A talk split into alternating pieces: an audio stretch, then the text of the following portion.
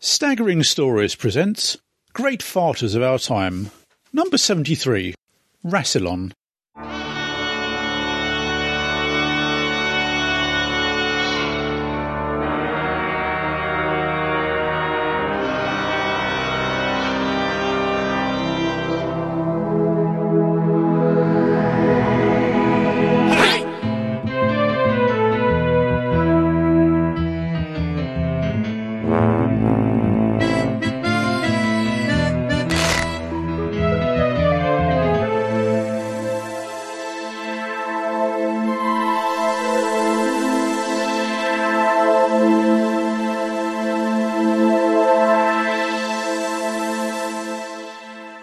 Welcome, welcome, welcome, dear listeners, one and all, to this, the latest in a long line of Staggering Stories podcast. I'm Crumbly. I thank you. I'm Adam. Get it out of your mouth. I got chocolate in my mouth. Jesus. Uh-huh, sure, of course I'll do this. No, that was fine. You look like a hamster with all Hello, I'm Jean. and I, yes, I am. The only one who was coughing their guts up. Go, swallow. can't say swallow. you can swallow. Come on. swallow. A knob. Was it really worth it? All that. Normally, your wife can think of a more colourful turn of it for phrase, but I have been poorly. We'd like to apologise. You are. We'd like to apologise for what will be an excessive amount of coughing. spluttering. on this podcast because, like with most things in life, Jean and I seem to be competing for who could have the worst cold and the chestiest cough. We're doing really well. I, I have seen a couple of lungs fly across the room Hmm. this evening. Mm-hmm. and lots of sputum. So we're lining our throats with chocolate in the That's an hope excuse. that that will stop the Amongst other coughing. things. Hasn't worked so far. Jean, Jean, you need to try another one. yeah, I've, I've just, oh, yeah, I need more chocolate. Excellent. Cadbury's works. I, I think Hershey's probably make it worse. Mm-hmm. Hershey's is horrible. I don't like Hershey's. Hershey's is not chocolate. Sorry, American chums. No, American chums will agree. Hershey's is not chocolate. All right, I'm, I'm just about to alienate everyone on that side of the pond and probably some on this side of the pond. Mm-hmm. I think Oreos are horrible and very overrated. God, yes. Oh. Yeah, me too. Yeah, they're too Oh. good. gritty. I can't eat them anymore, but when I could, uh, no, nasty. Anyway. Gritty. Gritty. Anyway, without further ado, mass coughing fits besides. it's the news with El Presidente.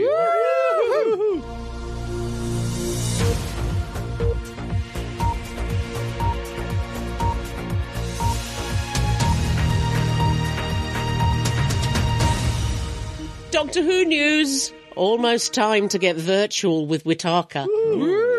Do you want to pull on your goggles and enter Witaka's inner sanctum? Oh, yeah. If so, prepare yourself for the imminent VR game Doctor Who The Edge of Time. Mm. now dated for the 12th of November. Delayed by a couple of months, the game is now almost upon us with this new release date. In the game, the voice of the Doctor, as played by Jodie Whittaker, will help guide you around the TARDIS and other alien environments. There, you must defeat some classic Doctor Who enemies with your wits and her sonic screwdriver. Doctor Who The Edge of Time is set to materialize for such VR systems as the HTC Vive, Oculus Rift, and PlayStation VR. As yet, there is no price, and it appears to be a seated or standing experience rather than full room scale. Nonetheless, expect a review from us in a few podcast time. So, Karen, Yeah? are we going to invest in a PlayStation VR? Not on your life. Oh, oh well. So basically, it's for all formats anyway.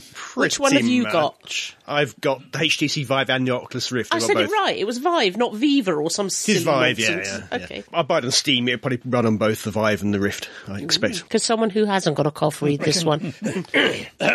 Preferably Crumbly or Adam. Oh, oh no. It's just it's a long one. And Well, I'm going to do the It's voices got- on this. So It's got words and shit in it.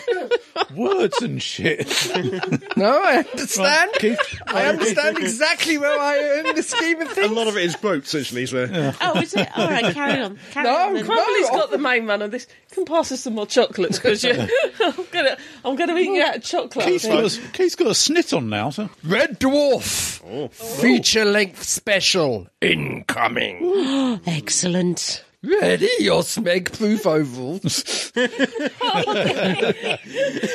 when, since when did Kevin, a teenager. yeah, what was his Your I've voice forgotten is his name. unbroken. I'm doing that for her because obviously I can't pronounce things.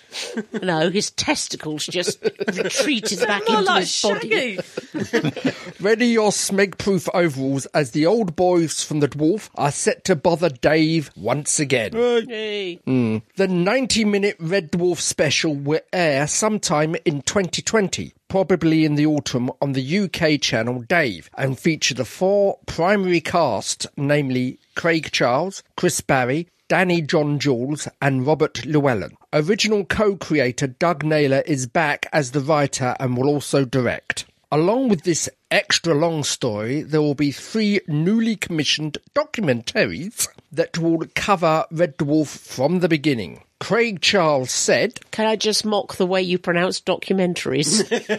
Well, I had to give you something, didn't I? I'm really excited to get back on board with the boys from the Dwarf. I can't wait to discuss Robert's prostate problems, Chris Barry's hip replacement, and have a proper look at Danny's new dentures while they marvel over the agelessness of the Charles physique.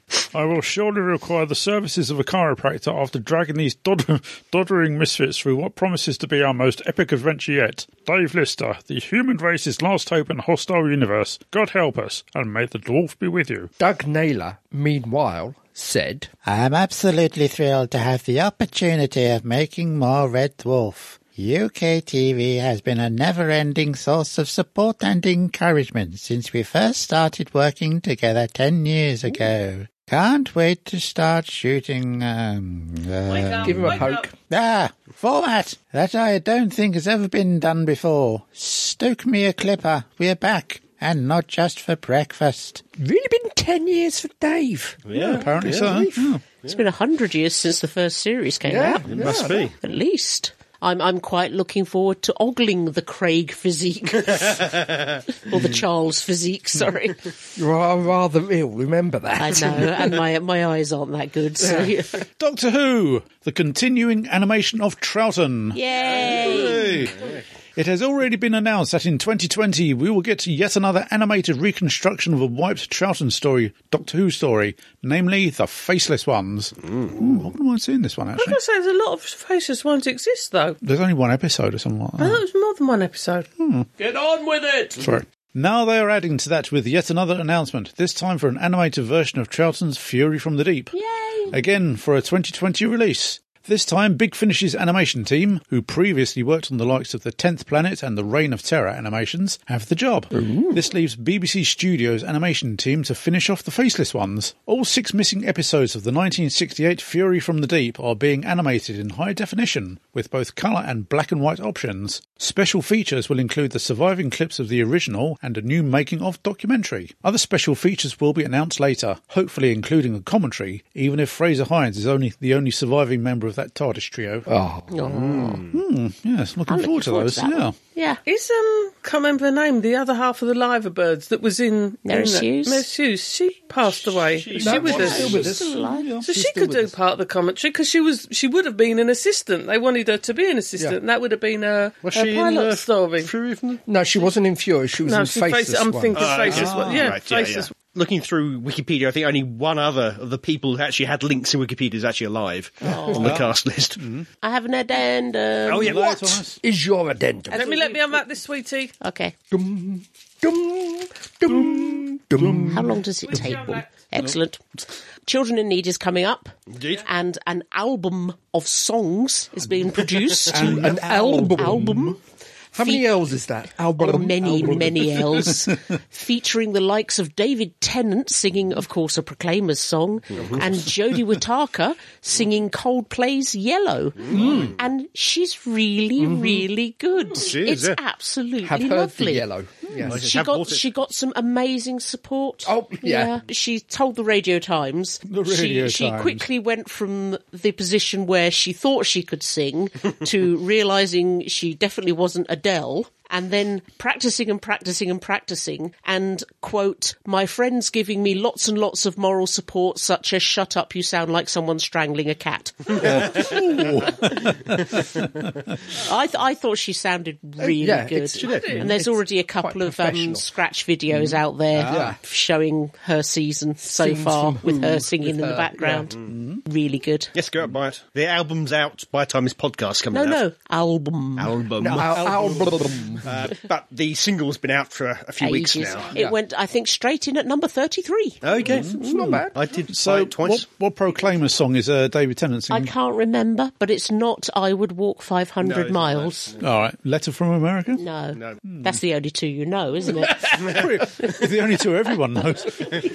I have an addendum. Oh, What is Oh, have your an addendum. addendum? It's another Doctor Who recreation of a missing episode. Ah, And it's officially through the BBC with live people. okay. That's some dead people, I suppose. Isn't it? and well, not animated ones. you mean, Ah. you, you, you mean we're talking actual meat puppets? Actual meat puppets, the students, graduates, and staff of the University of Central Lancaster, for one of their little projects, did Mission to the Oh, Unknown. Basically, they Ah. refilmed the entire missing episode, Mission to the Unknown, blimey. black and white, with lights and all the rest of Oh, Mm-hmm. How it, did with they the make VC. the world black and white? I know, I know. And um, it premiered on the Doctor Who YouTube channel, the official BBC Doctor Who YouTube channel, on the 9th of October. And they did a damn fine job. Yes, I have seen it, and it is. Me too. Very good. It is. re- uh, They've captured the lighting technique. That's the one thing that I think that gives away with black and white. Now everything was filmed in black and white, so they played with lighting a lot better then, and they've actually recreated a lot of that atmospheric lighting they had. Um, yeah, definitely worth a watch. It's a rarity. It's a single episode. Yeah. And doesn't feature the Doctor or No, no, the companions at no all. main cast members. All right, I have an addendum. Mm-hmm. Everyone's addenduming tonight. Yes. At the time of recording and when this podcast goes to press, those of you who are lucky to have um, Apple Plus TV Mm. No. will have, s- yeah, will hopefully have seen the first episode of Snoopy in Space. Oh, Snoopy is nice. yes, This where they send up a dog into his orbit and let it die. not quite. Does he does he get back alive? He does, yes. Oh, good. No, apparently this is um, this this is bra- Woodstock though brand is fucked. no, this is a brand new uh, brand new animation in eight parts. Yeah, Hmm. it's commissioned by uh, Peanuts Worldwide. Yeah, when this podcast airs, I mean the first episode will have aired. I would like to see it. Well, whenever the Blu-ray or the DVD comes Yeah. out, Mm-hmm. I'm looking forward to it with a mixture of anticipation and trepidation. I must Mm. admit. Hmm. Ah. It's like that when a new season of Doctor Who approaches. Anticipation and dread. Well, also, I mean, it is slightly different. It's because the animation style is Charles Schulz's, and having someone else drawing That's what I'm worried about. Peanuts and Woodstock, I mean, 'cause- it, it's not a different voice. It's a totally different hand, and it. That's it. I mean, it's- I've s- I've seen clips on YouTube, and as I say, the animation style from the uh, from the uh, Bill Melendez and Lee Mendelson animations of the sixties and seventies, it's a very different style of animation. So that's why I'm, I'm looking forward to it. But you know, I think, "Ooh, what's it going to be like? I mean, am I going to be bitterly disappointed by it? Wait Mm. and see. Yeah, so Only on that's- Apple TV, though. yeah, Apple TV. So I just Ah. have, have to wait until the uh, you know, Blu-ray. As much as I love Peanuts and Snoopy, that's not enough for me to go and get Apple Yeah. TV. No, and another addendum. Oh, really? Wow. Being greedy. Overfloweth. November the 4th, yes, Moomin Valley did the, uh, DVD and Blu ray will be released, so go out and buy it. How moomin is your valley? All right. Oh, I will watch Snoopy with you till the cows come home. I'm never ever watching anything to do with Lumins again. I have one small minor addendum. Oh, we're all addendumed up. Yep. it will be quite old by the time this uh, podcast is released. Like Jean. But Ooh, ooh, ooh, oh, watch your mouth! out. Oh, the glares across the room. I told you, you're more than eight feet away. I ain't seen you. As that, as Steve says, you don't need to see them to feel them. Big one.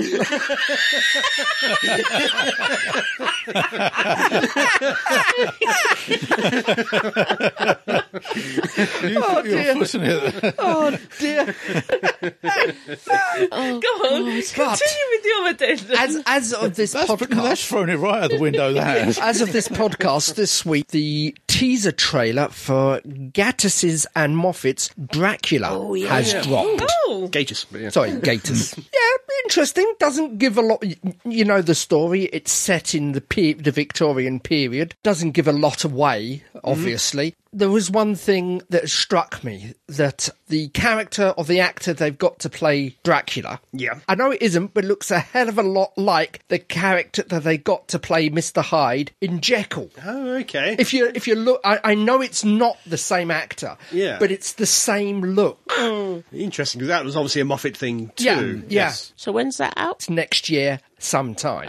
It's Probably going to be January, released February or on something. uh, Netflix and the BBC. So it's a joint project. Cool. Is that the last of it? Anyone want to chuck another addendum in just for the sake of it? oh, Put your hand down, woman. oh, she's coughing. Oh no, we're we're snorting into hankies at the moment. okay. There is potential one, as as we may have a death here to my left. Oh. So there is a new Riddler. there is a new Riddler for the Batman. Ah, Oh, who? Paul Dano. Will I approve? as I in have booking. no idea. I'm not sure who Paul Dano is. It's not Paul Darrow, so I'm I'm, I'm No, partway there. definitely not him. I don't know what you're doing.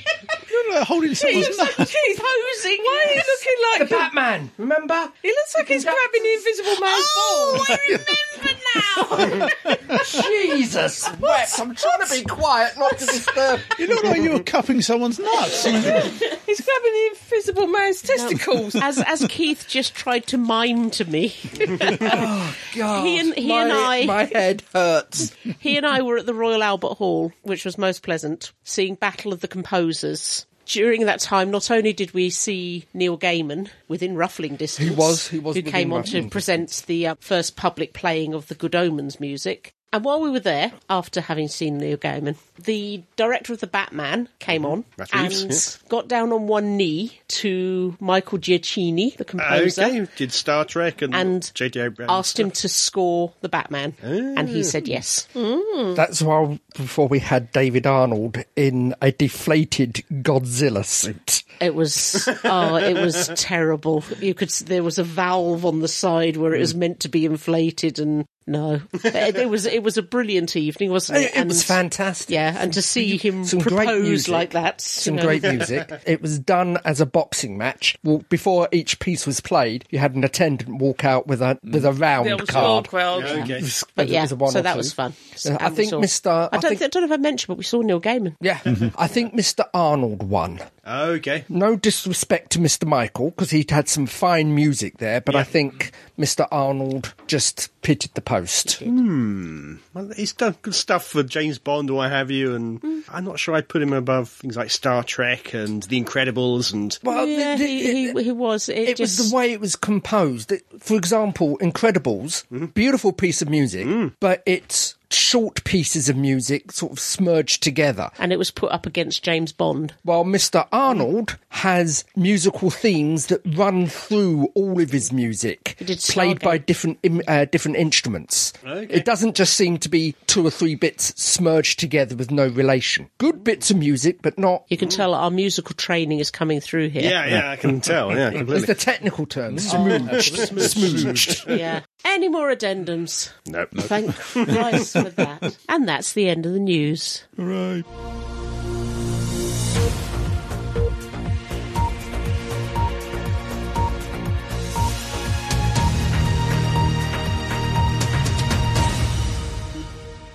We've been to the Mm. cinema We have. As- many, as many everybody else, times. apparently. yes, they have. We've been to see a pleasant romp about a misunderstood chap Mm-hmm. called the Joker. Just Joker. Joker. Pause for music. Smile, though your heart is aching. Smile, even though it's breaking. Not the Batman, Mm, No, not the Joker. not the Robin. Joker. Just Joker. Now, once in a while, every now and then, a film comes along that makes you think that couldn't possibly have been any better. Yeah. Unfortunately, no, I'm kidding. this was brilliant. It was pretty amazing. Joaquin Phoenix is oh Pardon?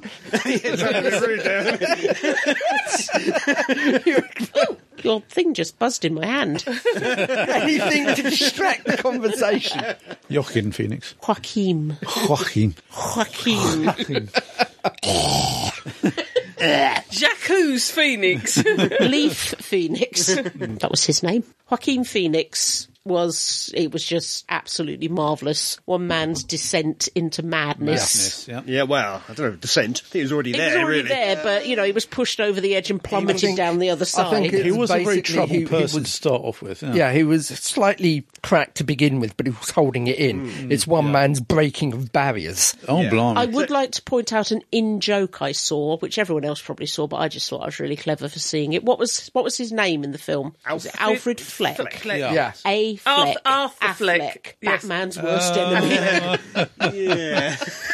I don't Oh, know. sorry, that, that I don't know where they got amused the me. name from because famously the Joker Has is not no- meant to have a Yeah. name. He's no I origin mean- story. I didn't mean, think he well, had. in the comic strip, I think there's been about three or four origin stories, Hmm. and he has mentioned that yes, if he has a past, he likes it to be multiple choice. Yeah, which is what they did with the Nolan version. yeah, the Dark Knight. Yeah. Uh, yeah, because yeah, the penguin had a name. Was it? Um, was it Archibald Cobblepot? Wasn't Yeah. It? Mm. Yes, and Mm. he does have a name. Mm. But every Cobblepot, time we've yeah. seen a Joker like Jack Nicholson's Joker, he was called Jack something, wasn't he? Yeah, Jack Napier. Yeah. I think a standard up format with DC films and the comic book adaptions that they're all fast, loads and loads of special effects, high octane. This is totally contrary to that completely. It's a real psychological Yeah. slow burner and you don't realize how much you're being dragged into it as you go along. It was as close to a one man show as you're ever going to get. The only thing I was Hmm. disappointed with, and I was said it would have been an absolutely excellent film, except for one scene. Hmm, Right. It may not have happened. No, no, no. The one scene happened, and all I say is it was while he was in the back of the police car. Right. The way he's dragged out. No, no. What happened while he was in the back of the police car that should have been him? Oh, the shooting. Yeah, I didn't want to say anything in case spoilers. Well, yeah, so it's gonna- How, how many times have they shown that? It, it should have been Uh, but his no, it Joker was- that shot Bruce Wayne's parents. It was I always think. meant to be a, a nobody, Yeah, wasn't it? Mm, yeah. o- Originally, it was just a gangster. Yeah. Yeah. Was Yeah. it Stuck Jack in the street. Nicholson's that In in the film, They decided it was yeah. Joker. They they it was Jack Ever Nicholson. dance with the devil in the pale, pale think moonlight? it's it Right, was yeah, always but- just a mugger, wasn't it? um, Yeah, Yeah. Yeah, I, I quite like the I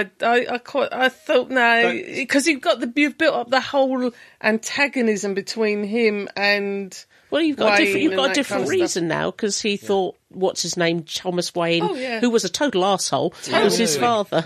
Um, I take it the um, chap who protected Bruce Wayne at the gate was Alfred. He was, yeah. Yeah. Yeah. yeah, He was credited as such. Oh, good. Yeah, obviously a younger version, as you'd expect. There was a younger Bruce Wayne as well. and he's also lost a lot of weight as well and muscles in between then and when he became the butler. Well, we don't know. We don't know what the future version of him looked like. The smart thing that DC are doing now is they're not attempting to make any kind of cinematic universe. No. They all stand alone. this pretty one has much. no connection with anything else. Yeah, which is a right way Much to, to um, oh Jared Leto's go. Yeah. annoyance, appa- allegedly.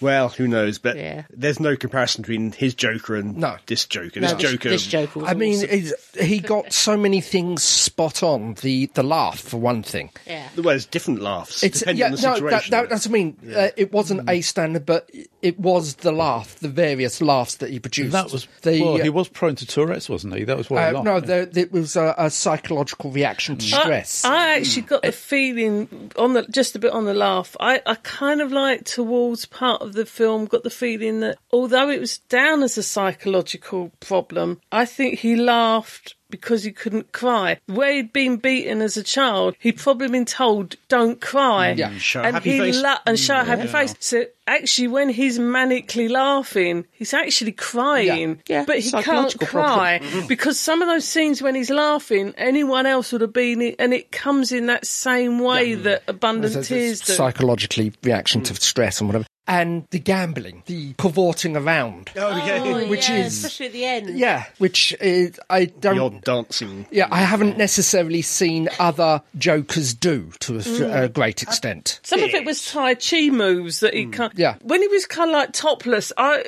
he- he- I know how sorry. It's no disrespect to the guy. He creeped me out the way his Mm. body moved. Yeah. and Oh, Apparently, that, It was, really that wasn't CG'd. That was him. he Oh, lost yeah, a lot of certainly him. weight. Yeah, But it was just, and he, yeah, he's like skin and bones, and the way he moved, it was twisted his. It uh, was very body and, much yeah. like the comic Joker is drawn, Yeah. which is almost unhuman. Yeah. I mean, that, uh, damn to- th- the as I said, the dancing and the gambling certainly reminds me a lot of the uh, Joker as we saw him in Arkham Asylum. Mm. The flailing round of limbs just Yeah. randomly. From my own point, and it's not a film I enjoyed. Simply because it's a case of you enjoyed that, you sick, sick. mother." Yeah. It's a good film. I loved the film, but I didn't enjoy the film. Mm. It's it's um, off Depends on your putting. It, definition. it's kind of like puts you off Yeah, it guard. jars. It's just, yeah. Hmm. But I could happily watch that again Mm. and again. Yeah. Where there's other films that have been horrible that I just wouldn't want Yeah, to watch yeah. again. But they killed Robert De Niro. Yeah. You saw it a mile off, and you should. Oh, yeah. It was Well- there's progression. You can see where it was going. Yeah, and they t- paid to a it off. certain extent, that scene, to a certain extent, was lifted from one of the comic strips. Okay. I think Dark Knight Returns Oh, really? is when Okay. he's Hmm, I've read that. he doesn't shoot the guy, but he uses the Joker gas. But yeah, it's set a set up in a chat show, Okay, I don't remember. and he's Okay. invited aboard the chat show. I think it's also quite interesting in that it's a series of events, and at any point, the Joker could be stopped from coming into creation. But Well, it's if, like if their um, if but- the health service had had the money, money and, and he'd he's had a drugs, had- psychiatrist yeah, that it's- cared. I remember listening to an interview and they said, and he was saying the way he approached it was, it's just a guy that had so much bad luck. Yeah. He wasn't going out to be a bad guy, but basically things happened. He used another word, obviously. And yeah, it, it is such a slow progression. And then when we know the character he's coming into, you can see, you can almost see as the viewer the tipping point at which he becomes the Joker. Yeah, well, and, he's invisible. you know, Nobody took notice of him until the shootings. Then they only knew him as a figurehead. They didn't know anything about the person. So he became that character Yeah, because that's what people wanted. It's almost a perfect storm when he's he's carried along by the ziggurat, the ziggeist. Zeitgeist. Zeitgeist. Thank you, the, zeitgeist. the first time that he's almost given strength is when Yeah. he commits the murders. Yeah. People Yeah. are afraid of him, whereas before they didn't even notice him, and that it didn't affect him in a negative way. yeah. One scene I did like that showed s- that there's still a person in there was when the two guys from his work came to his apartment. Mm. Oh, The one yeah. who'd set him up, he basically tore him to pieces, absolutely killed him. Mm. And the uh, the dwarf Yeah.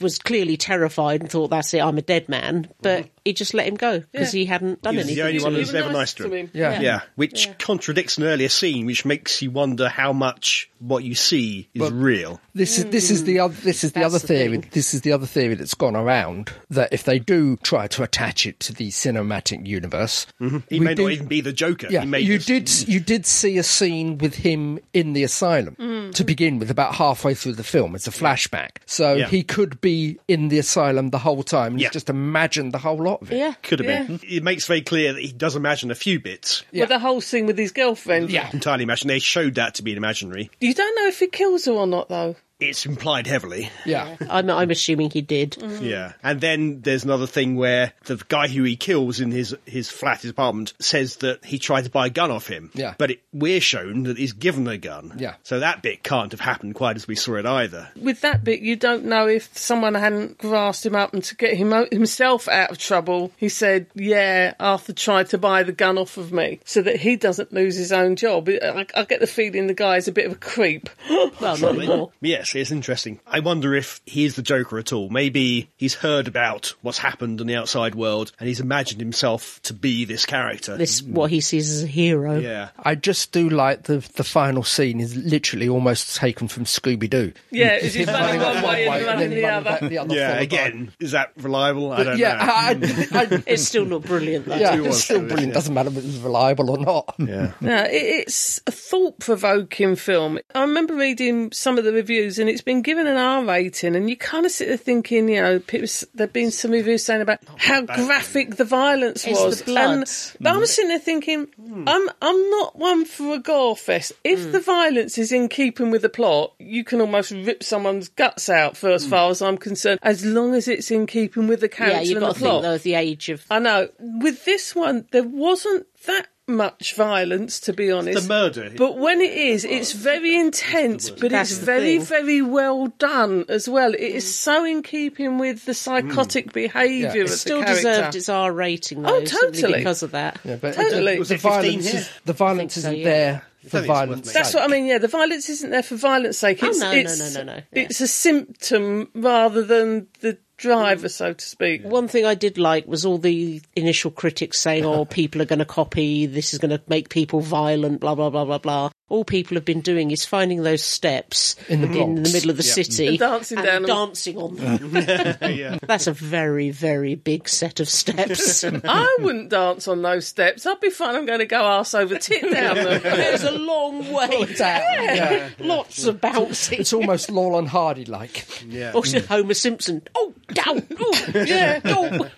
It is an, an unnerving film. Yeah. But it's a very good unnerving. It's unnerving all down to him because you're never Yeah. sure how he's going to react. Yeah, he certainly deserves an Oscar for his portrayal Oh, in that. It's so intense. And his mother. Oh, yeah. God, she was dotty as a fruitcake herself, Blimey. or Was again, was she? Was she? Was he adopted? And she's right that it was all to cover up.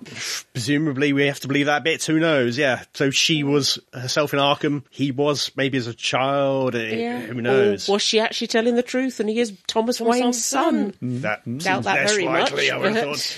I, I It's all would- rather ambiguous. Then, I do. Mm-hmm. I have, however, the, the bit that called into mind the question of whether he was adopted or not was that they're playing very much on the case of she was insane and he is insane.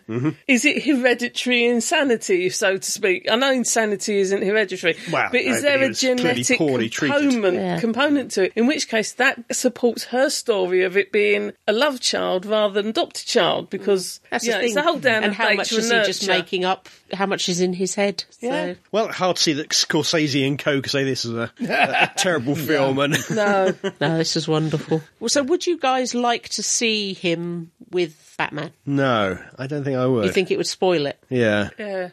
I, I've got to admit, I think I was down on the film to begin with because it's the Joker's origin story. The should've seen Joker should not have an origin shouldn't do, story. we've He sh- seen- yeah. Other than being a thrown couple at into a least, vat wouldn't of acid and yeah. Yeah, but there again, I mean, I could see this, you know, this Joker with oh, Michael Keaton's Batman. It would really depend on the story they gave Mm. him. He's although he's an insane character, he's not insane in that same way that to an extent that we've seen see the Joker. And he's not really a kingpin kind of character. Well, the implication by the end is he's he's now got his goons. So Yeah. he's become that. yeah, it's the first step. the loving way they'd lift him out of the uh, cab, the Oh, back of the yeah. once they spot who it is. Yeah. It is almost like religious, Do isn't we it? believe that? Because he wants that. Hmm. so that's why we probably shouldn't believe it. no. So mixed up, isn't it? so but, mixed but up. it, it, the way they came out, it's almost like it's a religious event taking him out and laying him down. Okay, we would like to know what you chaps thought of Joker. Please do write to us via show At Staggering. Stories.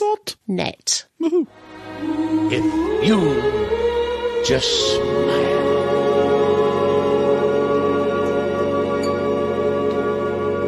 Ladies and gentlemen, a week ago, Paul McGann had a cold, a very bad cold. Bless him, the little soldier soldiered on and passed his germs across the auditorium to me. Oh. That's not my cold, she That's called saliva. It's Paul McGann's It's cold. either her or Paul McGann, I, so I'm I going haven't got a cold. You should feel honoured. I should. Anyway, we've been to a convention in London at Heathrow, and it was called Panopticon Light. Ding. Let's chuck some music in here. Mm-hmm,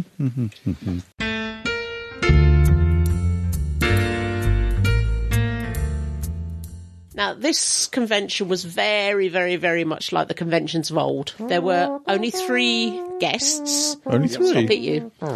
There was Paul McGann, Yep. Daphne Ashbrook, and India Fisher. Yep.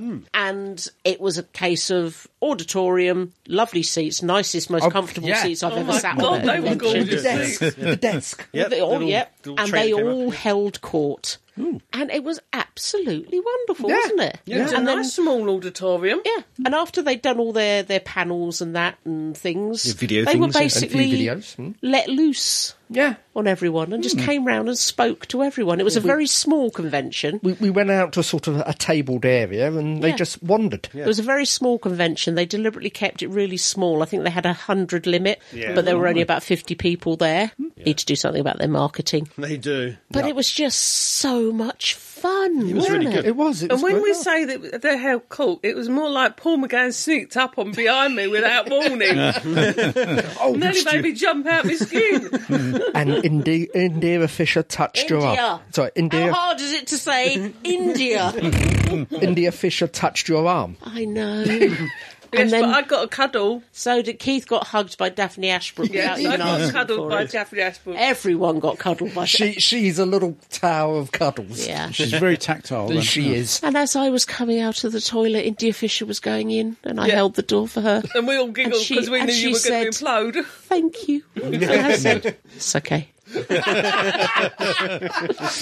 Also at this exchange, but it meant convention, so they much. showed a convention interview between India Fisher and Paul McGann. Oh, yeah. That was a, a panopticon two years before New, New Who Who, started. started. 2003, yeah. Yeah. yeah. 40th anniversary. And that was really interesting. Neither of them have really aged that much. And they showed from way back in the, The 80s Fewish the few Doctors. doctors, Mm, I've never seen it on the way through. which is, oh, it's just so silly. It's so bad. Yes, it looks very politically incorrect now, but Oh, it was wonderful. There's much discussions about wigs. of Wigs. course. Hmm. Wigs. Yeah, McGann's wig. He always brings up the wig. every time, every opportunity. Ah. Really he brings didn't up like the wig. did No, they? no, the wig. Yeah, yeah. And they had the costumes there. Oh yes, the, originals. originals. Andrew One- Beach Jones, the original Eighth Doctor costume. Yeah, and the masters. And, uh, One yeah. thing I didn't understand was when they were talking about the big finishes, how Daphne Ashbrook has been in s- quite a few, but never as Grace. And they said Yeah. they couldn't use Grace because she didn't belong to them, but they were able to use Eric Roberts' I suppose because he well, the same master. with the Eighth Doctor. I suppose they cut fall under the same thing. Their existing characters who are just a, yeah, Doctor and the Master, Different. but Whereas Grace Grace was is a new completely creation. different. original. That's such a shame. Yeah, it's a bit like the Daleks, Yeah. really, isn't it? Yeah. You know, Yeah. Terry Nation owns the Dalek. They should have they've thought both of this appeared. better and sort of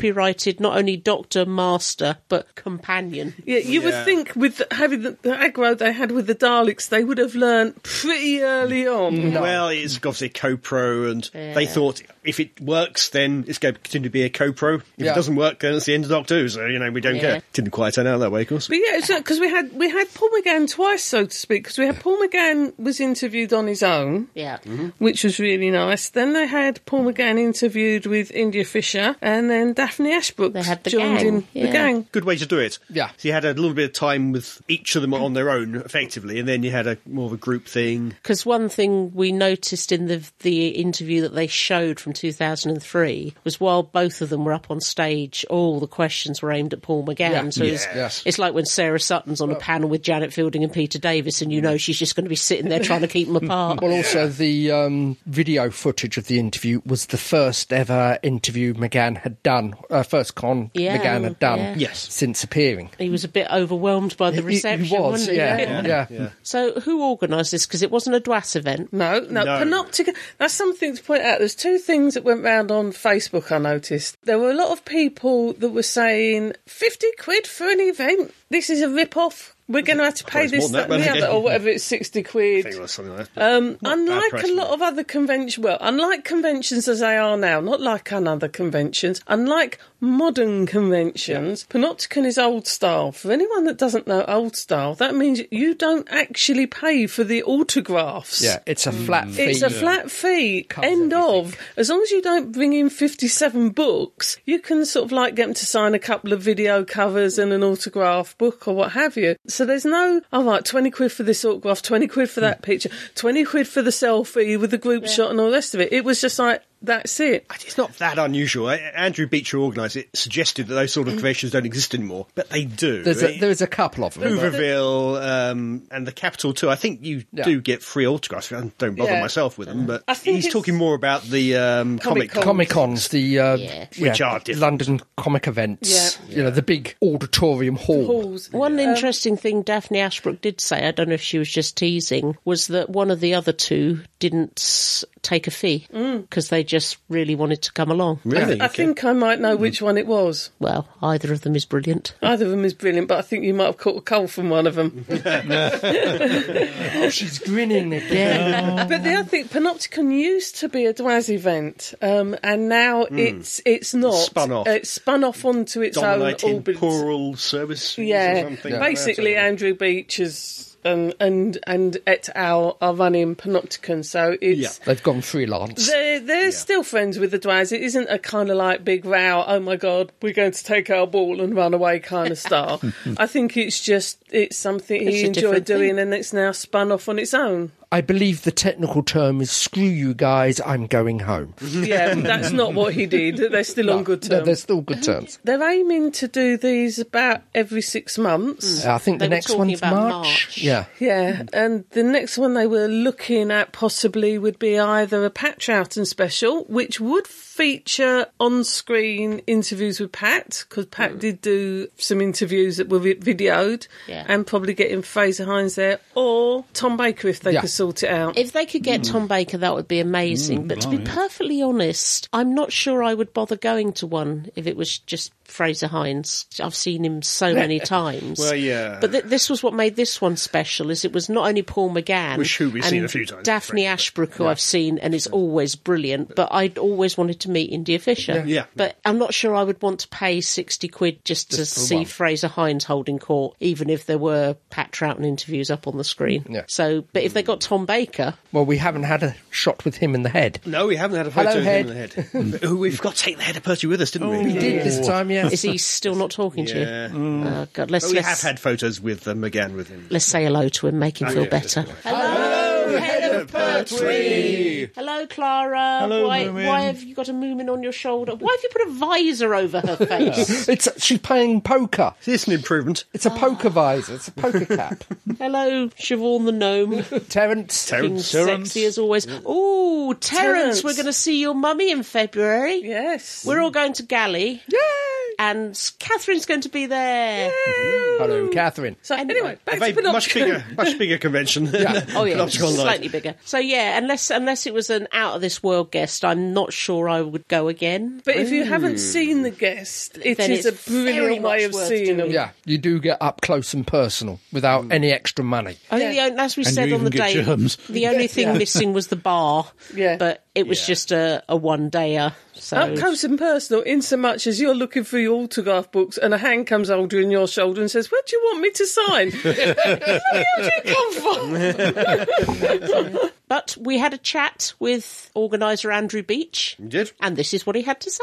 With us, we have the wonderful Mr. Andrew Beach, who is about that. who is responsible, guilty, and for many crimes and misdemeanours. But one of them is as an organiser of Panopticon, which for some of us old farts will go, yay! But for some of our younger listeners out there, i.e., anyone under the age of 30, won't mean a lot. So, Andrew, what are Panopticon events? Uh, the very first ever fan run event to celebrate the TV show Doctor Who was held in Broomwood Church Hall in the autumn of 1977. And it actually wasn't given a name, but it was organised by members of the Doctor Who Appreciation Society, or DWAS, of which I was a founder member. So even though I actually lived up in the north in, the, um, in, in Yorkshire at the time, I did actually come down to attend that event purely as an attendee. It was then held the following year and given the name Panopticon. And for many, many years, it was held as an annual or biannual event organised by the DWAS, and uh, it had all the cast and crew of the show coming along to it, usually very much on a volunteer basis as a bit of press and PR from the BBC's production office, because that's the way things were back in those days. It's evolved over the years. When I became the chairman of the Duasta fan club, we discovered that there were various issues over provision of services and VAT and tax and things. And so we created a service company for the Duas to do all the commercial stuff, which included its merchandise sales and also the events that it runs. And so from that point on, Dominion Temporal Services Limited ran these panopticons. And then through a series of evolution and whatever, at, at one point, the company broke away from the Duas and I took it over with some colleagues and friends of mine. We ran these panopticon events pretty much every year. There were one or two gaps between 1977 and 2003, and they were very much the original model of fan events. There are still one or two around who are not dissimilar. Chicago TARDIS in America Yeah. certainly has the same kind of model. The more recently joined Time Flight in Castle, which I actually visited a couple of weeks ago for the very first time, is a similar kind of model. But things have moved on since then. In terms of the modern events that you will get now, they are fantastic in the sense that they get the huge big name guests and amazing arrays of merchandise stalls and you have the opportunity to buy autographs and have your photograph taken with the celebrities. What they perhaps don't do as much of as Panopticon always did is the actual content side of the show in the sense of having lots of panel discussions, presentations of AV material and basically people interacting with each other and socializing to have a good time talking about and enjoying Doctor Who. It therefore occurred to me, for many years having been working at the BBC when I couldn't really uh, get involved too much with fandom because obviously there'd be a potential conflict of interest and a concern on the part of some people at the BBC that maybe I was, you know, going to be leaking information Yeah.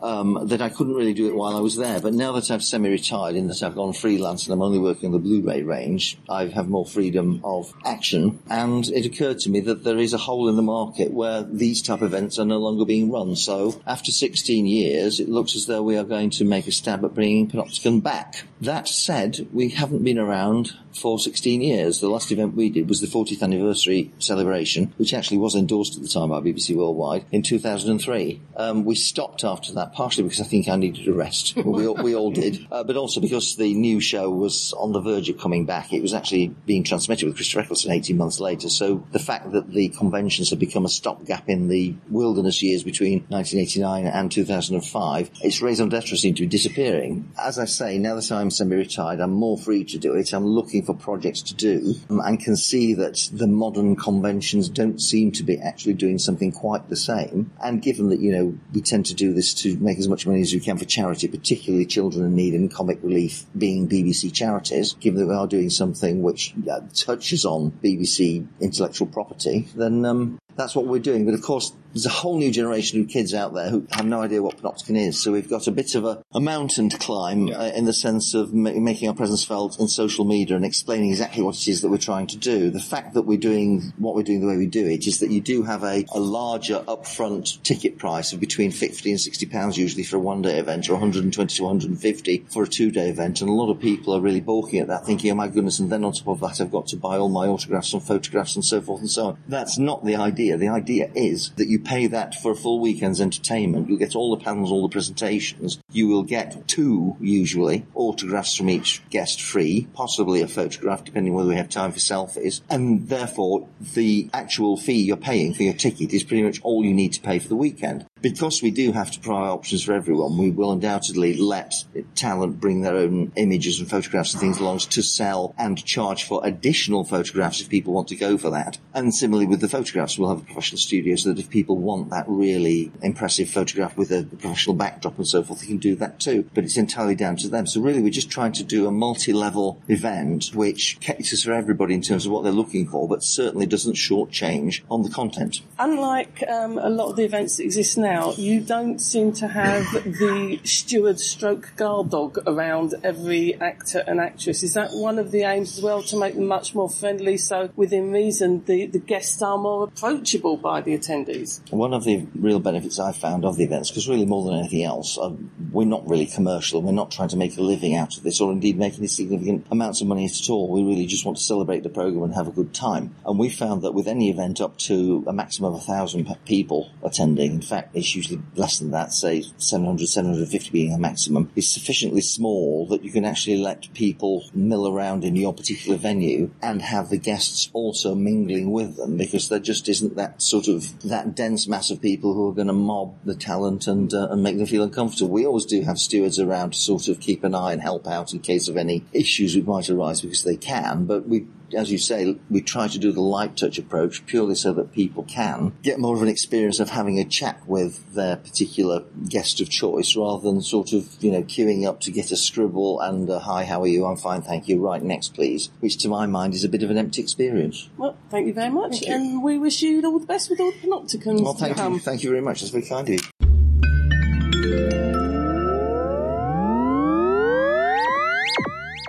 Okay, after Joker and Panopticon Light, we went for something a little easier going. on the way back from Heathrow, Mm-hmm. we put on a big finish and we listened to Dust Breeding. Pause for music.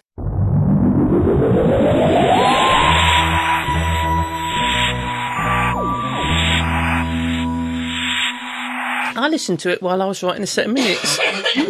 Sorry. Keith. Yes. Run us through. What's the plot? Oh, why's always me? Because I can't remember a damn thing. I was I was asleep by the Right, M25. right, There's lots of dusting. They're on a very Yep. dusty planet. They're, um, Whilst breeding. they they are wandering. The Doctor and Ace, so Seventh Doctor and Ace, are wandering around the TARDIS portrait gallery Mm-hmm. when he points out that it's time for him to collect a painting of the Scream Edvard Munch. by Edvard Munch because it goes missing at a certain point in time, the twenty third, twenty fourth century, something May, like that. may I interrupt This is the first. here? Sorry. Yeah. Did you ever consider? We all know Edward Monk's The Scream. Indeed. Did you ever consider you're that going he to was say. actually trying to draw a spaniel and it was Hmm. really, really rubbish, but everyone was going, whoa, that's brilliant, so we just went with it. if you next time you look at it, you won't be able to Hmm. unsee that. Really? It's very long limbed for a spaniel. No. More the head. It's the head you need to look at. Oh, okay. okay. Anyway, carry on. and and so they go to Well, there's the gallery room in the TARDIS. Yeah. Yes. Because They the, go doc- the to- doctor doesn't so much steal paintings, does he? Is he, he more... saves them, Hmm. yeah Hmm. Saves them. rescues them. rescues them. Yes. Uh, so they go to Duchamp. Duchamp. Duchamp. Thank you. Duchamp 321, where the, 321. where the Dusty bin, gallery is. Oh, Keith, obviously it was 331. Trust you to get that wrong. The thing is, I mean, Shall I just take a back seat and let you? Well, 'cause you yeah, don't- sorry, Right, I won't- Jesus. okay. If you're going Fine, to mistake go ahead. 331 for 321, basically, this place is a refuel, an interstellar gas station, basically. Yep. So why has he got an art gallery there? It's a collection of dropouts. It's um, it's an was it called? Types. yeah, artist installation. So it's Hmm. not part of the refueling station. Ah. It's out in the outback on the side of the planet. Oh, They what, what decided- were they called? Oh, Crumblies, I think. crumblies. Yeah. Crumblies. let's call them crumblies. But something is existing in the painting. What? Yes, there is an entity within the painting, within, Within the scream? the Within screen, the scream, yes. and it's being utilized for some nefarious business because the dust is coming alive. Meanwhile, the sponsor of the art house is traveling to the station with an entourage of e- extremely wealthy. Was uh, was this the woman patrons. with the Mm. strange accent? Yes, yes. Who was that? It was Hmm. Played by Caroline John. Oh, Hmm. sure. Indeed. Obviously married to Jeffrey Beavers, who Yeah. Mm-hmm. may turn up later in along, this story. along with a rather sinister man wearing a mask called Mr. Mr. Sita. Sita. Hmm, I wonder who, that, that could is, be. yeah. Played by Jeffrey Beavers. I, I, I cannot think what an anagram of his name could possibly form. try to think back. It's this is way back in 2001, th- June 21. Something this came Hmm. out a long time ago. I don't Hmm. blimey. think I twigged who is meant to be. What, not even particularly early. Mr. Sita? Yeah, I've Really? noticed. Are you innocent little sausage? It's only when you see it written down. Yeah. It said Oh, Mr. that's, that's the Sita. thing, words, I see them Yeah. in my head. Yeah. um, Yeah, you're odd. I mean, I could see sort of somebody in the distance or waving you know, sort of flags and saying, "Oh, "It's the And it master." Hmm. only works if it's MR. Yeah, Well, E yeah, E MRSCTA. Yeah. You're stupid. I can't remember. Maybe I do. Okay, it's a long time ago. Nearly 20 years ago. I can't remember. Yeah. I, I, I do remember you being vaguely disappointed Oh, really? Oh, I uh, don't remember. because of the nature of the master. Because I do remember you having a discussion with Galachon. really. Well, at you the remember time. it better than I do. At Okay. the time. Ah, so I quite like his master now. Yeah, yeah. Uh, he's, he's- he's- silky. He's much more like Delgado's master Yeah. than Ainley. Our tastes Yeah. change. He still goes still goes around shrinking people eh? though. Oh, Oh, he yeah, does, yeah. he He's does. still got the trademark Yeah. Yep. tissue compression eliminator. So the, the master's plan, who's uncovered to be the master, about halfway through, and Yeah. then the cliffhanger. A cliffhanger sort of for thing. the end of the second episode, literally halfway through. Mm. Yeah, yeah, yeah. He's got this creature who's been trapped in the painting, Yep. in the scream, which can do untold damage, destroy the universe, whatever. And he wants that as his pet, his his uh, I think creature. It's the warp core. Yeah, I Yeah, think it's yeah. there to uh, re-trigger, w- utilising the energy, it would help him re-trigger another series of generations. That's Because it, yeah. basically, this master is the master from uh, Keeper of Traken Yeah. that encountered it before and stripped out all the Traken DNA. It's sort of after Anthony Ainley's master, Mm. Before Anthony. Mm. but also before Anthony Ainley's master. I mean, he's still well. Tell me why, I mean, As, as I said, he looks. He's still got a face that looks like a uh, sort of pizza's been dropped on yeah, the floor. yeah. I think he's also got eggs of the Krull. The trill. Krill. Krill, thank you. Krill. The eggs of the Krill, Um, which I, I must was have misheard that actually because I, I thought it was the trill, and I'm thinking, oh, he's references to Star Trek. yeah, the warp core and the no, trail. it's uh, Krill, the yeah. eggs of the Krill, which was what the warp core was. One of the things the warp core was designed to defeat. yes. Yeah, that was the purpose. I- So they're both genetically created villains. and I think. apparently the krill had turned up before. I don't remember. yes and no. The script was written by Mark Tucker, Mike Tucker. Mm-hmm. Mike Tucker, and the Krill have turned up in one of his BBC books. Oh, okay. yeah. Ah. So he's pulled them. He's pulled them from a BBC book and stuffed them into a uh, because Big Finish I was, story. you know, I was getting slightly confused. Me, I thought it was you know, sort of trill, then krill. Yeah, I mean, that's when I thought the krill thing. yeah, None of which will give you any idea as to why it's called dust breeding. Uh, it's because Duchamp, Duchamp. is a dust planet. A dust bowl. Yeah, it's there's no life on there, no indigenous life on there at all. Anymore. Like robots of death, there is various minerals and whatever that is buried deep in the planet's core that they're utilizing for fuel. So a big dust storm brings And them all up. legend of There's Daleks also who meant to be refer- a Dalek saucer crashed Buried on in the there. planet I because did like with the dust. Yeah. Mm. The dust has a voice, and instantly you hear the dust's voice, you know exactly what it is, and Yeah. it's a screaming Dalek. Yeah, the, the Daleks was meant to have been driven mad. So in the background, you've got this constant Scream. Dalek Mm. scream going on. Which threw me at first because obviously, if you if you know Daleks, you hear the dust, you hear the Daleks. I was waiting for, them the to- Daleks to appear, which I really quite liked the fact that for a change, They the didn't. Daleks are in it, but it's Not nothing to do with the Daleks Yeah. kind of style. Interesting, given that the last story we met Bev Tarrant was uh, Genocide Machine, was it? Yes, Which was a Dalek one. was a, which was the Dalek, Oh, so the he'd been called first. Tarrant. yeah, it was It's a the Dalek first story. Dalek story, I think, for Yeah. Big Finish. Yeah, yeah. So she is brought back for this one. Yeah. She'd previously met Ace and the Doctor. yeah. Uh, a semi-assistant. Yeah. I don't know if she ever appeared again. I, she has appeared, but in a Summerfield. I don't Oh, think she's appeared again in a Who, but she turned up in a Summerfield Mm. story. I, I think one of my favourite characters was Guthrie? No, oh, okay. Albert, the guy that first had one. lived there. Oh, yeah, for years and since years the and years, planet was yes. built, Hmm. and he's going to die on the planet. They're played by Alistair Locke. I didn't recognise your voice, Alistair. I really didn't. Um, I keep getting confused with Guthrie. He was the guy who. Guthrie. Guthrie, sorry, Guthrie was Guthrie. one The, who- the old guy. Yeah. I The old didn't, guy, rea- I Guthrie. didn't realise that was Alistair. it was I Not Albert- Guthrie, no. A- Albert was. Albert Oh, was- Albert. But that was a much smaller role. Yeah, Oh. I love that. He and also the did the whole- computer, I think. The whole thing with the lighter. Yes. I- Yes. I, was kind of starting to wonder when he says you killed my partner, if they were partners, both biblical as well as professional, because the way he was talking about Yeah. him and that But he also there was a genuine propositioned uh, love there. Bev but- Tarrant, so. Yeah.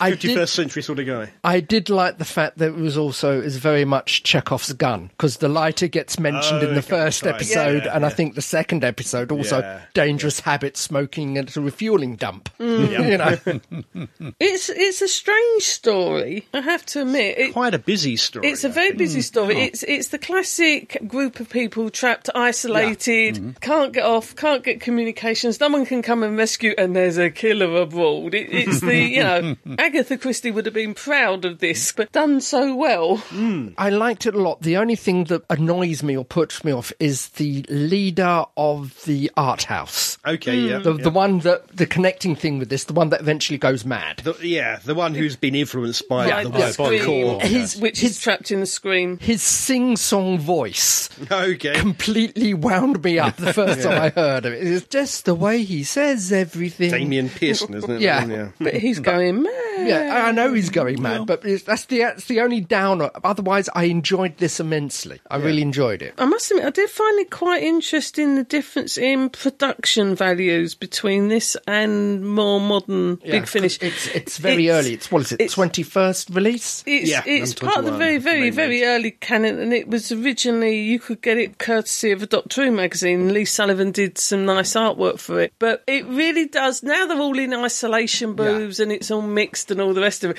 It sounded a bit more like us all sitting round a group of microphones in a room. It a little bit Probably more their first homespun studio.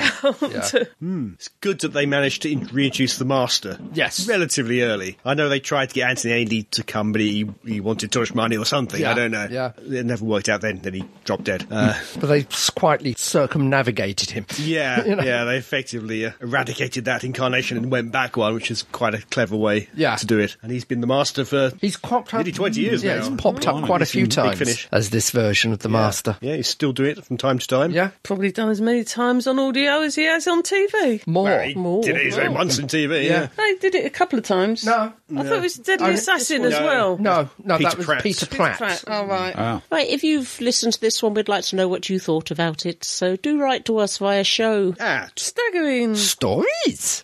net.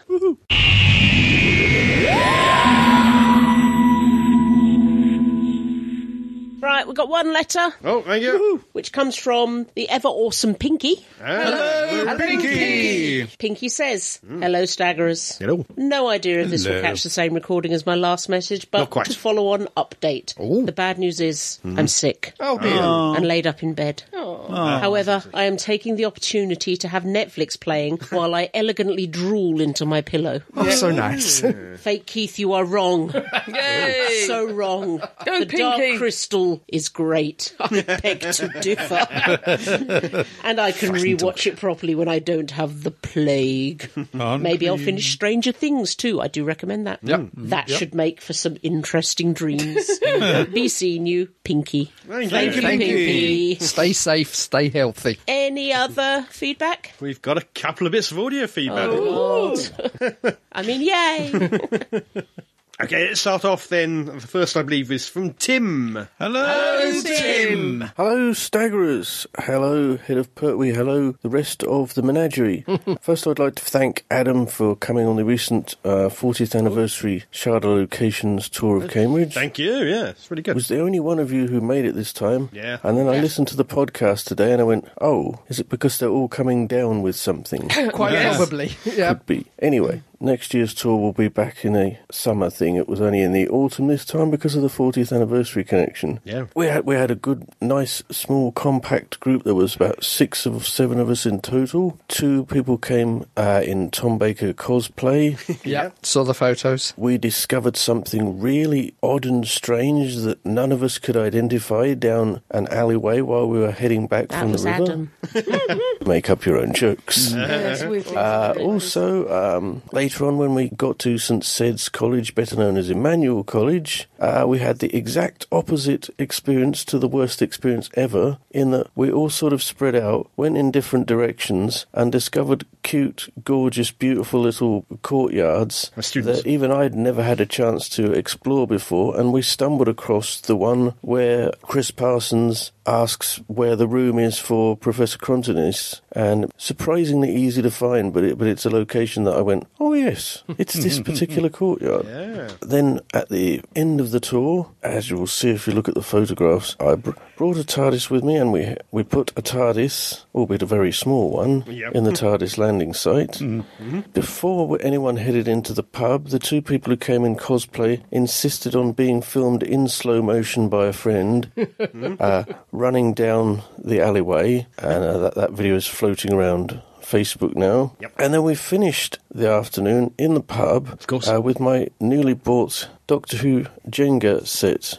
'Cause I th- Yes. thought, well, we'll have a little Jenga tournament. I didn't do very well. Uh, there is also a video of this online. It is the most tension-packed game in the world, Jenga. People should do it as like an online event or some kind of television program. And I think we had about three rounds in total, and uh, one of the Tom Bakers uh, won a spare Doctor Who mug that I had with me. uh, Jenga will return next year. Oh, good. Cannot promise there to be a prize next time. This was by pure chance that I had a prize available on this occasion. The other thing worth mentioning is uh, the fact that you mentioned Revenge of the Sidemen. Now, Yes. I bought this VHS as well, Wow, but I think I must have had about the second version because my one has got an actual Revenge of the Cybermen Cybermen on the front. Yeah, mine did too. I beat him, Max. Mine And by the time I bought it, I think it was down to about ten pounds or nine ninety nine or something before they or started mucking around with VAT. And I think it must have come out at that price a couple of years after Earthshock had aired. And I was like, oh, there's a VHS of Doctor Who. There's a, there's a VH, there's a Tom Baker Sidemen story that I'd possibly seen years before, but I'd, I'd have been about four when it went out, and so I had no memory of it whatsoever. And then I put it on, and it's this odd little beast of a story.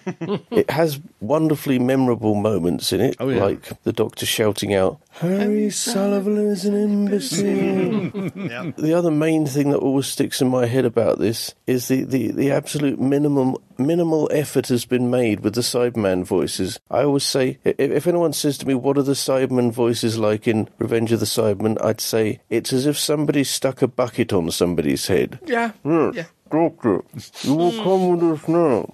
it's not much better than that, is it now? No, no. So yeah, that, that that's Revenge of the Cybermen. Please listen to Tim's take on. Yeah. Hmm. Uh, Plug, plug. Later this year, I will return to my um, classic series reviews, and about November, I will hit season 18, Hmm. which to me is just an excuse to rewatch the whole of the Blu ray set. Oh dear, what a shame. Goodbye for now. Thank you. Thank Thank you. you, Tim. Yeah, it was a great day. Surprisingly good weather too. I thought it would be terrible, but it's actually really nice weather. Hmm. Hmm. Yeah. Looked it. Yeah, so we were there literally 40 years to the day that they were there filming. Blimey. Oh, wow. to our final bit of feedback from Reese. Hello. Hello, Reese. Okay, so um, what are staggering stories talking about this time? Oh, we don't know. Ah, looks like classic Doctor Who story, Revenge of the Cybermen. Mm-hmm. Ah, Oh, Biggles. I don't know what that is. I'm just I'm just going to Google that. Biggles. yeah. Great. Alrighty. Great stuff. oh, there we go. Biggles. Oh, Yeah. wow, it's all on YouTube. Okay, I'm just gonna Don't knock Biggles. I'm gonna start this. All on YouTube, eh? Yeah, that was it. Oh, that music. Um, right there with you, Reese. What are you doing? Brilliant stuff. Got to know that. Oh my you know what? I think I'm fine not being a hero. Thank you. I think I'll just record without seeing that. Really. Um, so, hello, staggerers, and hello, head of poetry, and hello, cardboards, Amy and Clara. I think that works. And uh, hello, everyone else. Actually, who else do you have with you? Do you guys still have Dangerous Churchill? Oh, I remember him. Yep. Anyway, Fancy spot. Oh, hello everyone. How are you all doing? I hope you're, fine, you're fine. fine. In fact, I hope those of you who are unwell are feeling better. Apparently not. So, um, yeah, as you can probably gather from that first little bit, I haven't seen Biggles or Revenge of the Cybermen. Oh. And to be honest, I only really want to see Revenge of the Cybermen out of those two. because I quite liked Genesis of the Daleks, and uh, I really liked Harry and... Sa- no, sorry. Harry and Sarah uh, and the Doctor and their Mm. dynamic. That was that was a lot of fun, as was Keith's little uh, slip up last time. now, I'm happy to be recording this as audio feedback because last time my written feedback obviously got a little bit too confusing. I was waffling on about Star Wars because. Uh, about a month ago now. That's quite a while ago. Uh, you talked about Kevin Feige is now uh, going to produce a new Star Wars film Yes. after the Alright. Skywalker saga is over. You were talking about how it was kind of surprising somebody wanted to because, according to the industry, it's a bit of an unlucky thing right now, given the uh, allegedly lukewarm reaction to The Last Jedi. Although I don't believe there is Yeah, a lukewarm lukewarm. reaction to it. Pardon the pun, by the way. Mhm. Luke I got it. Skywalker, Luke. Never mind. That, that's terrible. But I don't believe that there is a negative reaction, as much of a negative reaction to The Last Jedi as people make it out to be, because I think it's the same sort of negative reaction as people have to Wataka and Chris Chibnall. I think it's the kind of thing where people are saying, oh, they're leaving already. Oh, the show's suffering. It's in a terrible place. No, the viewers on average are up 2 million in the UK alone over the last few years. So the previous few seasons. So Doctor Who is in great shape. And I think Star Wars is in better shape than people made it out to be, except for Solo, which unfortunately and factually bombed financially. I think that Star Wars is doing better than people implied. For example, now a month on from that and that discussion which I was just joining in on because he said if people aren't willing to take part in that then you guys would be willing to and I was just saying yes I would be willing to as well and it was trying to be jokey and all that but it clearly fell flat. now a month on and having had the tra- the final trailer for The Rise of Skywalker, things seem to be looking up. And the fact that pre-sales ticket purchasing was 45% better than that of Avengers Endgame, which I think was the record setter for that anyway. Hmm. We it bought is the ours. record setter for films in I've general. It's, it's made pre-ordered- the most money in film history, but I figure there might be also some the available. pre-sales tickets If were not for the opening really night. high for people really eager to get there and see it. So yeah, anyway, that's what that was all about. Oh yeah, I just want to take a brief moment to give a shout out to uh, Pinky and concur with Fake Keith for giving them encouragement for standing their ground and good on them for choosing you know, they've obviously thought about it and done a bit of research. And it seems like they're saving up for Gallifrey 1, which seems like the convention to do it for. And I would love to go to that myself one day. But yeah, hats off to you. Uh, keep up the good fight because um, most of fandom is quite good, but there are some trailing far behind us. And like Fake Keith said, those are the ones who say, oh, Doctor Who is terrible and too PC these days.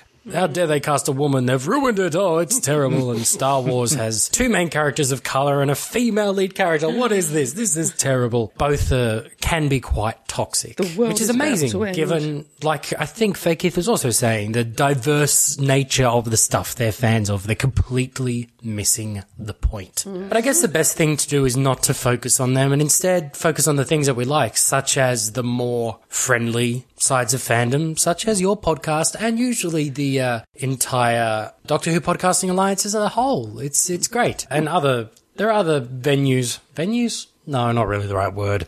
Other outlets, other people creating stuff that are quite like that.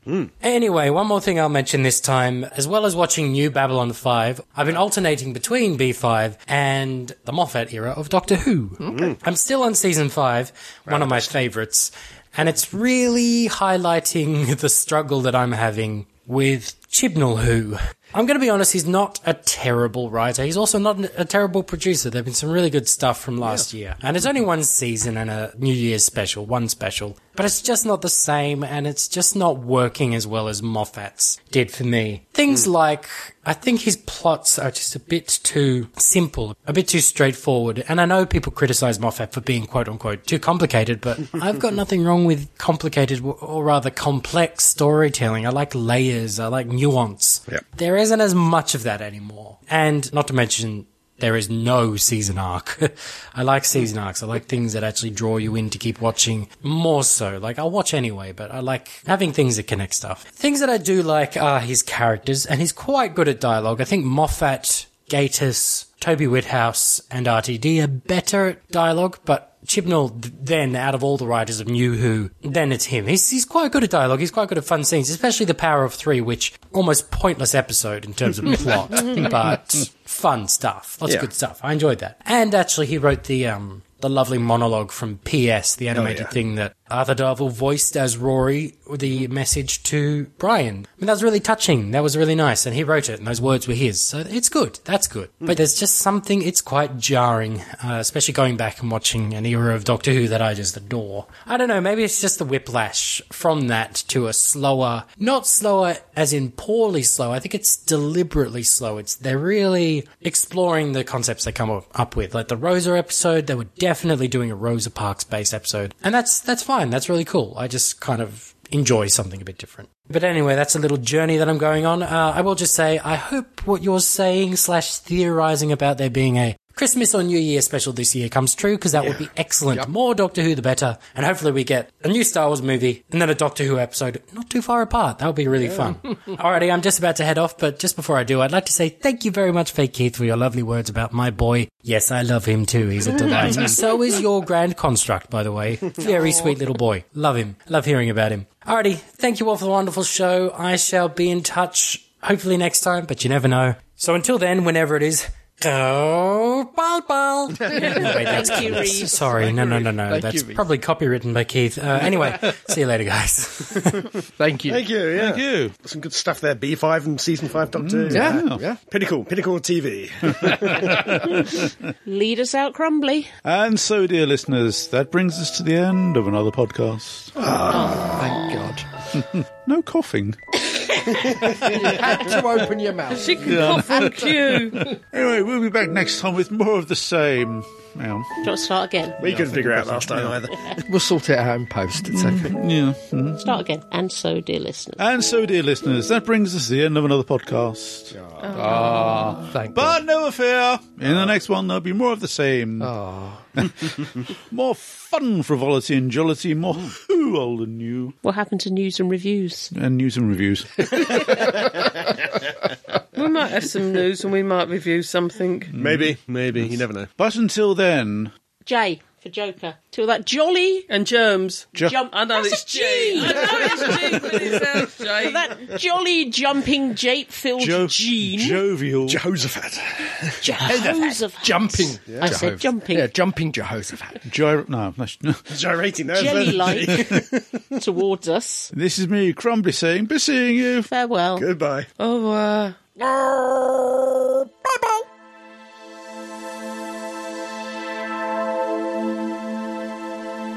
You have been listening to Staggering Stories Podcast Series 1, number 327, featuring Adam J. Purcell, Andy Simpkins, Fake Keith, June Riddler, and the real Keith Dunn. The views expressed here are those of the speakers and don't necessarily represent those of the other speakers of the site. No copyright infringement is intended, and this been- has been an El Presidente and Fake Keith production for www.staggeringstories.net.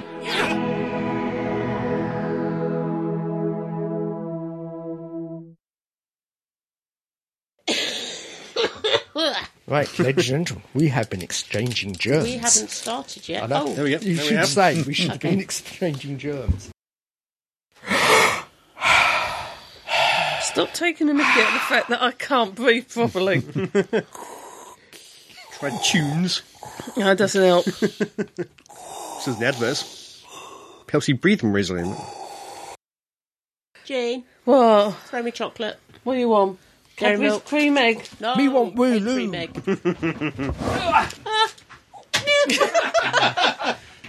Why is there a hole in the wall? There you go.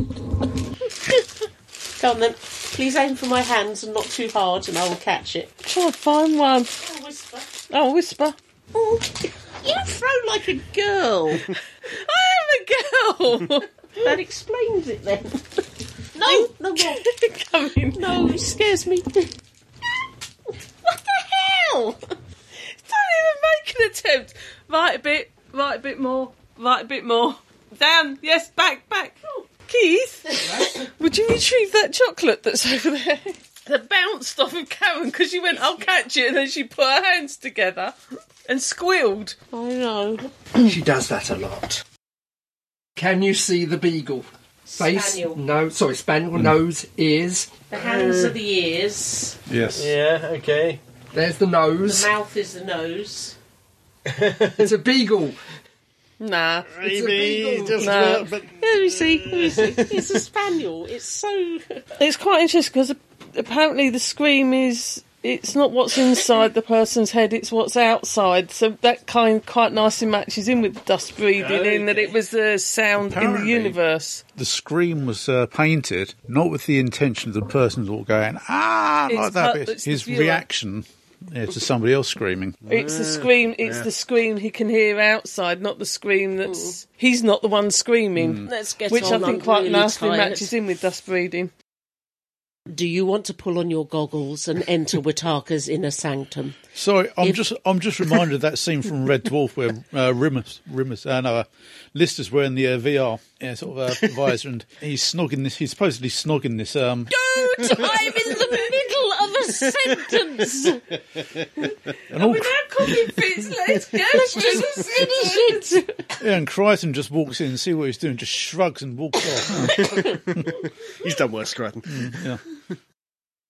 You ruined Adam's Joker, Riddler. I ruined it. if you would have picked up on the subtle signals, I What, you go "Err," and getting down on one knee? That could have been anything. Yeah, grabbing And squeezing- the invisible man's nuts. giant invisible man's Yeah, nuts. yeah. Err, What are you doing?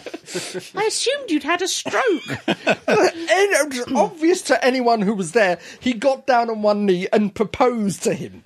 Ross from Friends got down on one knee and proposed to Ross Rachel from Friends today. gets down on one knee and proposes to everyone. Which is why that I doesn't automatically count. thought it was him. Love you. Go away. I tended for you in your illness. You didn't. You shouted I at did me. not shout. Well, you went out to work when you were death warmed up. What am I expected to do? Be nice to me, I was nice to you, but I told you that that was a bloody stupid thing to do. and I was feeling sensitive and vulnerable. You were feeling dead. and that.